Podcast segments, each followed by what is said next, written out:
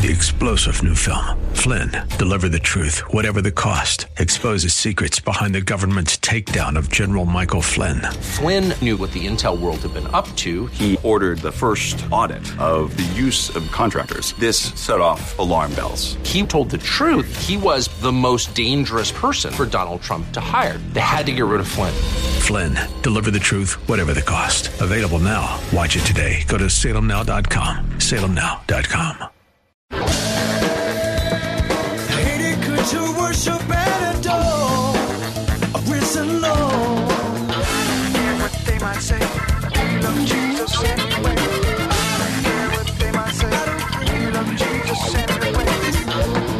Luke records for us in Acts chapter 21 the Apostle Paul as he moves back towards Jerusalem and eventual incarceration.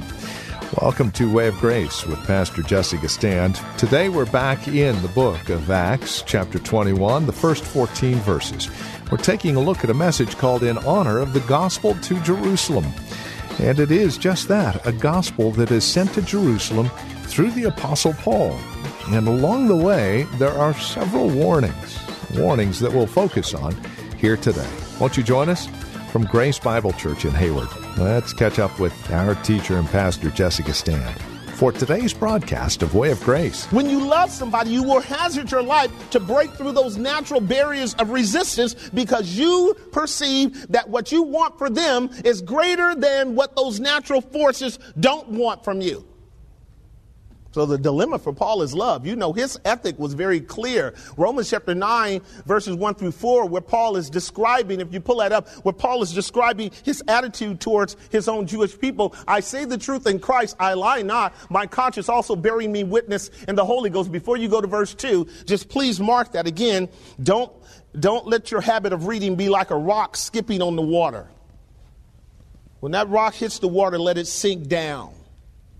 So you have three clear, important assertions made in this verse that underscore the nature of Paul's concern. He's bearing witness to the truth of his conscience, calling on God and the Holy Ghost. Do you see it? In other words, he's not just talking from his own head. He's saying God knows and the Holy Ghost knows.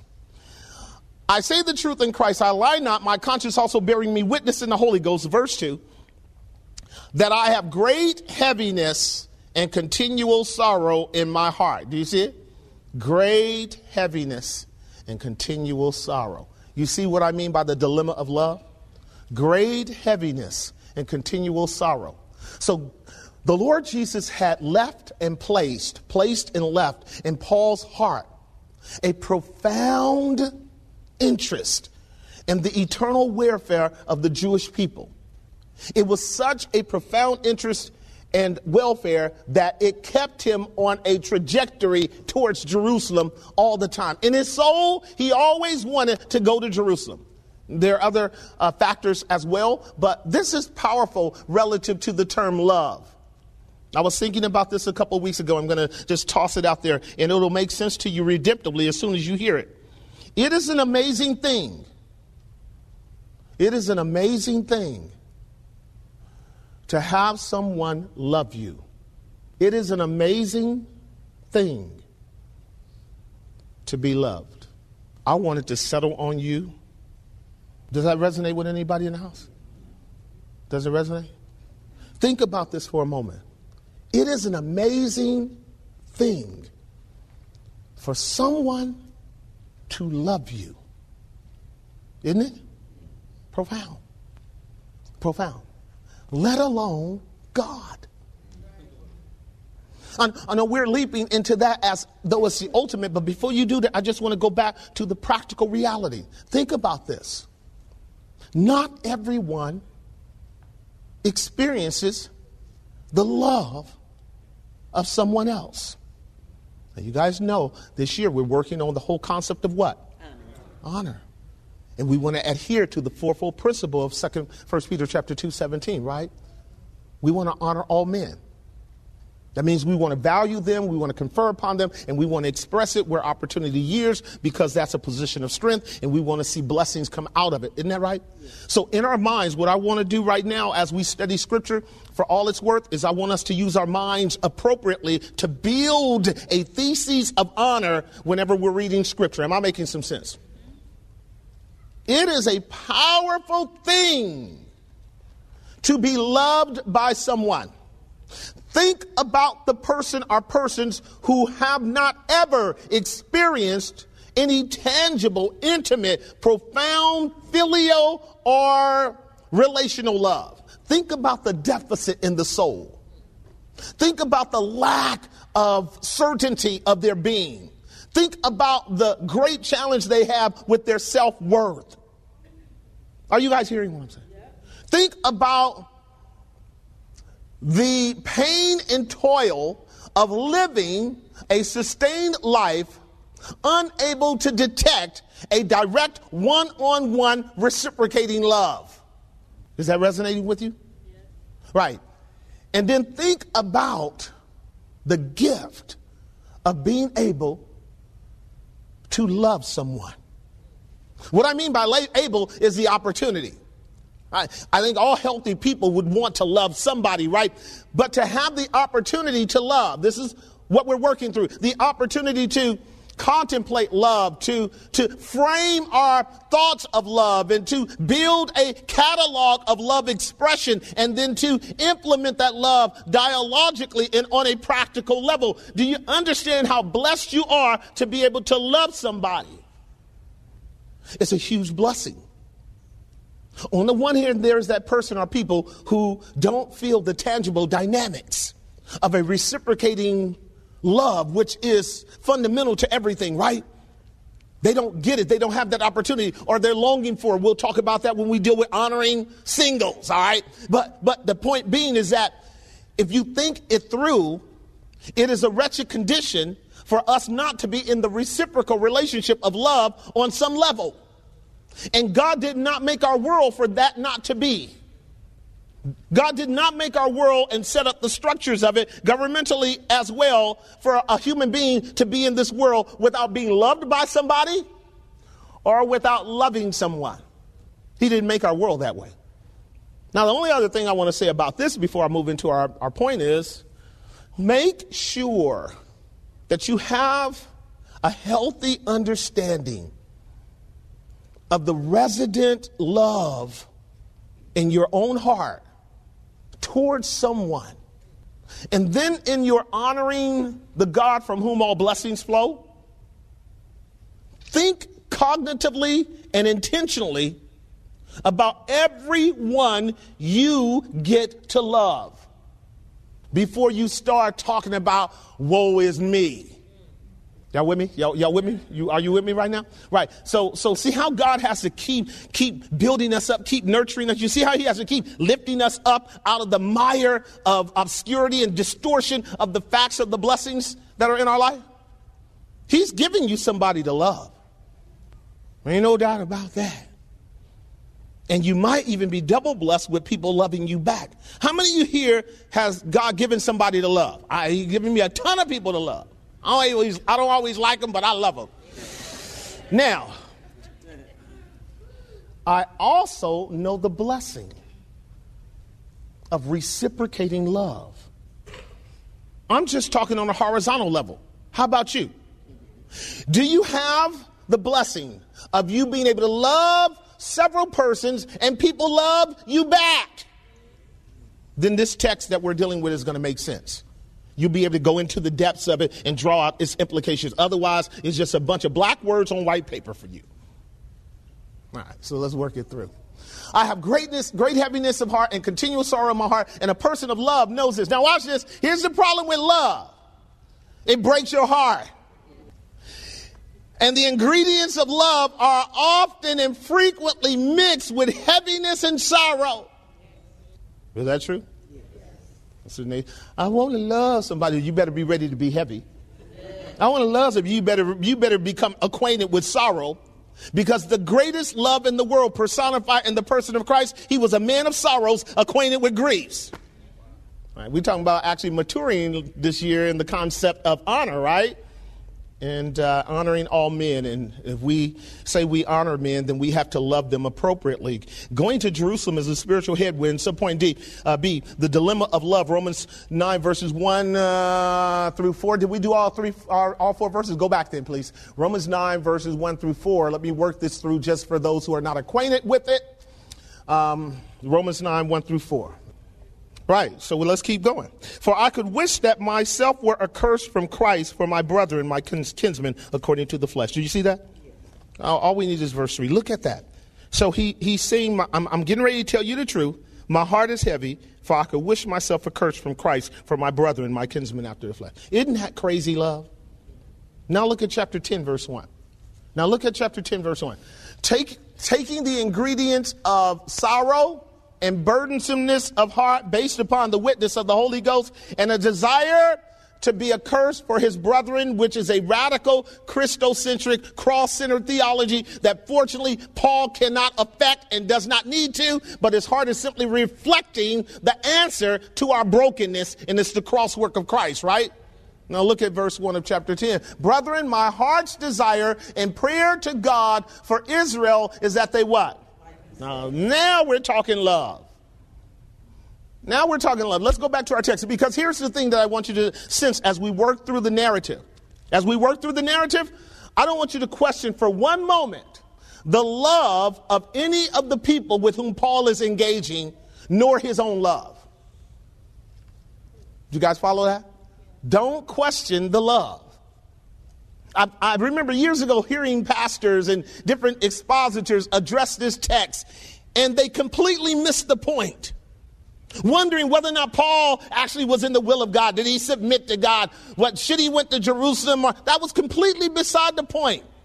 Love will make you do things that are so counterintuitive that if you don't understand the underlying substratum that drives a person in a certain direction, you'll miss it. See, this is why the world can't understand the cross. Because they don't understand the inherent love that drove Christ to die on the cross in the behalf of undeserving sinners. Am I making some sense? And so, in our uh, third subpoint, dealing with this, his gospel mandate, this is the axiom or the modus operandi or the fundamental principle that Paul always operated uh, out of Romans chapter 1, 16, 17. Learn it by heart. For I am not ashamed of the gospel, it is the power of God unto salvation to everyone that believes, to the Jew first, then also to the Gentile. For therein is the righteousness of God revealed from from uh, faith to faith, as it is written, the just shall live by faith. A powerful, powerful axiom that we should all know. So Paul's motive was love. Paul's aim was his confidence in the sufficiency and the efficacy and the power of one thing to change the wretched condition of his Jewish brethren, the gospel. So you can say you love people, but if in your love it doesn't have a gospel aim, your love is mere emotion. Right? Am I making some sense?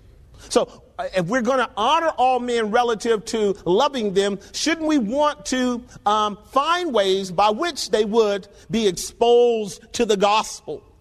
Since the gospel is the only thing that can bring them into a right relationship with God and secure them for all eternity. And if we love men, wouldn't we also want them to have what we have? And if we have the grace of God and eternity with Christ and security in glory and a righteousness that can never ever be revoked, we would want them to have that too, right? This is what's driving Paul. This is what's driving Paul's. Point number two. Three kinds, three kind prophetic warnings. Three kind prophetic warnings. So what I love about what is taking place in our text is that there is dialogue and conversation that's rooted in community and fellowship that's based upon love that's rooted in a walk in the spirit as my opening commentary was all about that if you and I as believers are appropriating our fellowship with God in a healthy level that when we come together as saints, we'll be able to actually admonish one another and edify one another because we won't be misstepping as a consequence of being so bereft of a walk with God, uh, walking around not breathing, if you will. That when we come together, naturally, the outcome of the flow of the Spirit in our life would be edification and encouragement under this rubric prophecy. You guys see that? Prophecy. And we'll get a chance to talk about that in a little bit more of a technical sense today, in, in, in, in that what we stated is that we're going to be honoring not only going to Jerusalem, but honoring what? Prophecy. Because the Spirit of God has just forced this subject on us in this text. Three times. Look at verse 4. And finding disciples, we tarried there seven days, who said to Paul through the what? Through the what? That he should not go up to Jerusalem. Guess what they're doing? Prophesying. Isn't that powerful? So about six stops, and then they get to a family's house, and in that family's house, this is not the weird scenario where, you know, you are a believer in the home of unbelievers and their whole conversation is kind of carnal and you got to kind of just put up with it until it's time to leave. The people in the house know God like you do, and at the level of richness of fellowship, that when they open their mouth, it amounts to prophecy. Now, the Bible's clear that prophecy is designed to edify. We can easily say then what we have going on in this community is edification. Is that right? Edification is taking place. Prophesy, prophesy to me. Declare God's word to me. Make known the will of God to me. Express the unctions of the Spirit of God based upon your walk with God in a critically right way. And I say in a critically right way because I am not an advocate for every Tom, Dick, and Harry saying, I have a word from the Lord. You guys already know that, right? But we are open to the reality that when God works in the hearts of his people and builds them up in a knowledge of the gospel, they can open their mouth from a heart that is informed by biblical truth and reflect God's word. That is prophecy. Am I making some sense? And in the supernatural sense of God leading in the directives of normal conversations, He can even reveal His will to us in the dialogue of people. I'm making sense. Am I making sense? It's critically important for you to know. I'll talk about those class- classifications in our last point as we make it down. But what I love about verse 4 is that um, Luke does not get into any kind of classification or any kind of technical form or structure of this sort of unction that takes place. He just says, in the spirit, they're operating and letting Paul know their concern about what's happening in Jerusalem. Now, what I love about this is that what God has done here is given us a scenario of the natural and the supernatural. Here's the natural. They don't know Paul really from the man on the moon. And even if they did know Paul from the man on the moon, they don't know everything about Paul like God does. Here's the natural. No matter how endowed you and I may be in terms of our knowledge of God's word, no matter how committed we may be in terms of our yielding to God, no matter how available we are in terms of God using us, we are always limited in our knowledge. Make sure you understand that that God never puts you into the center of the infinitude of his wisdom so that you see it in its full pericope. You don't.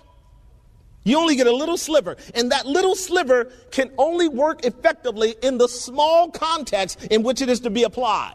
It's never to be forced into a broader context as if you see everything like God does. The moment you do that, you have distorted prophecy. Am I making sense?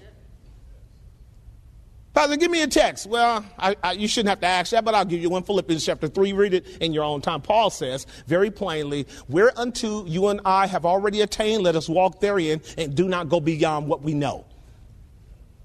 In other words, learn how to appreciate the limitations because the limitations keep you safe, it keep you from lying on God. Am I making some sense? Just say what you know and don't say more. That's what Jesus said in the Gospel of Matthew. Let your yes be yes, your nay, no, nay. Everything else is evil. It is possible to say something in the unction of the Spirit that corresponds with God's word. We're going to talk about that. Is called the, the analogy of, of prophecy. It is, it is possible to say something that's in accord with God's word under the unction of the Spirit because of your communion and fellowship with God. One minute. And the next minute, lie on God. Is it true? That's Matthew 16. I shared that with you on Sunday. Verse 17. Lord, you are the Son of the living God. You are the, you are the Christ.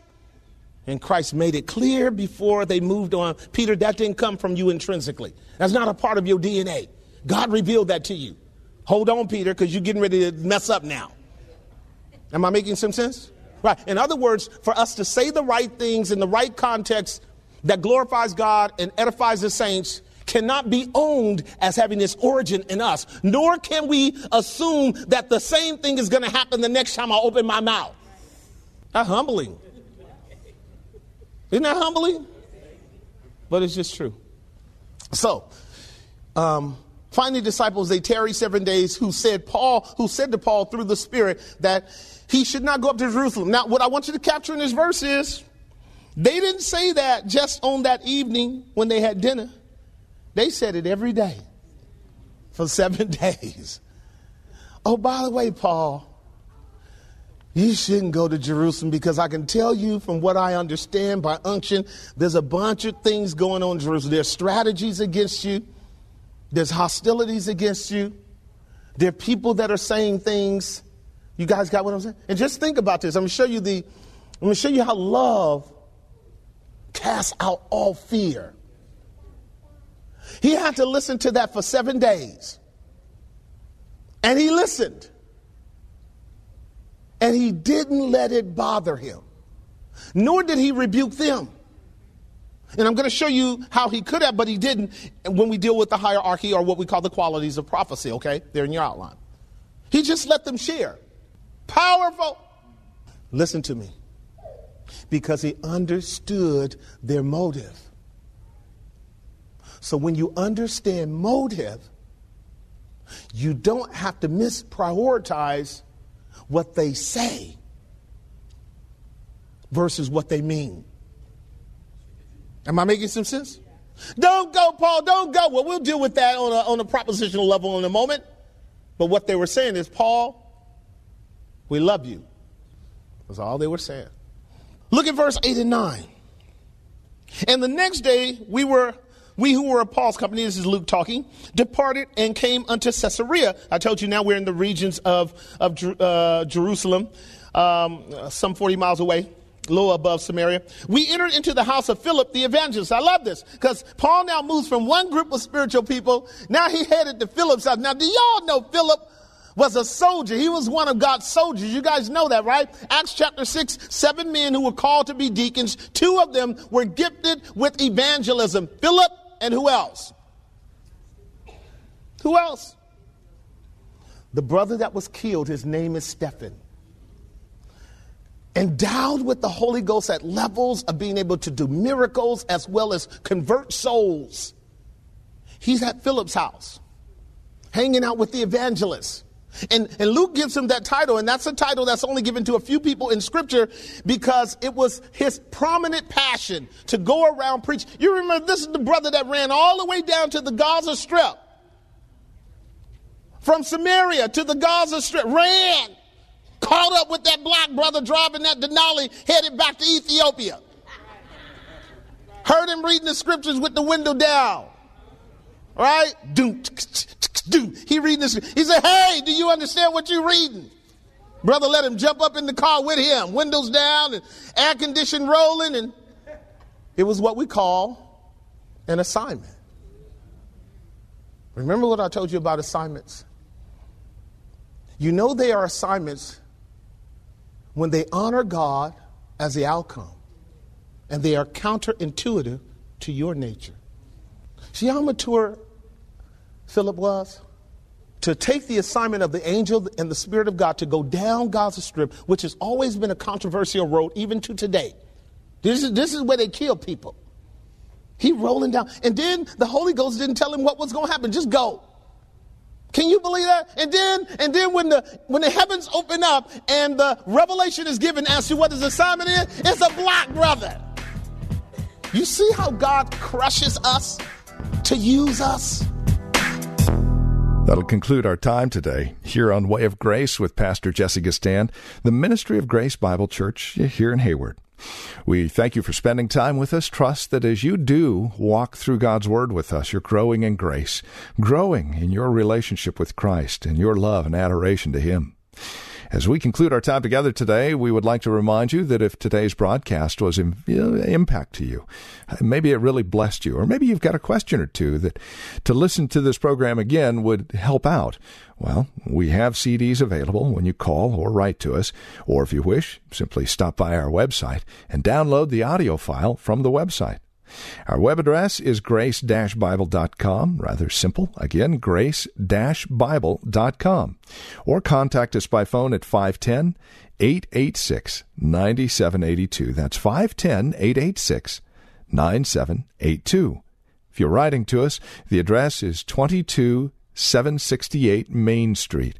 And that's here in Hayward. The zip code is 94541. Again, that's 22768 Main Street. Hayward, California, 94541 is the zip code. We ask for $5 per CD, or again, as mentioned, simply stop by our website and you can listen to the message in its entirety or download the MP3 version. grace-bible.com. One final note we're inviting you to join us for worship. Sunday services are at 11 a.m., with Sunday school at 10 a.m., and then, of course, the Friday Bible study at 8 p.m. We'd love for you to stop by and join us for worship especially if you're not involved in a fellowship at this time. And then, of course, the Friday Bible study. We have folks from all kinds of churches all over the Bay Area joining us at 8 p.m. It's a marvelous time of studying God's Word together as a company of believers. Again, for directions, simply go to grace-bible.com or call 510-886-9782. Thank you for joining us today, and until next time, God bless.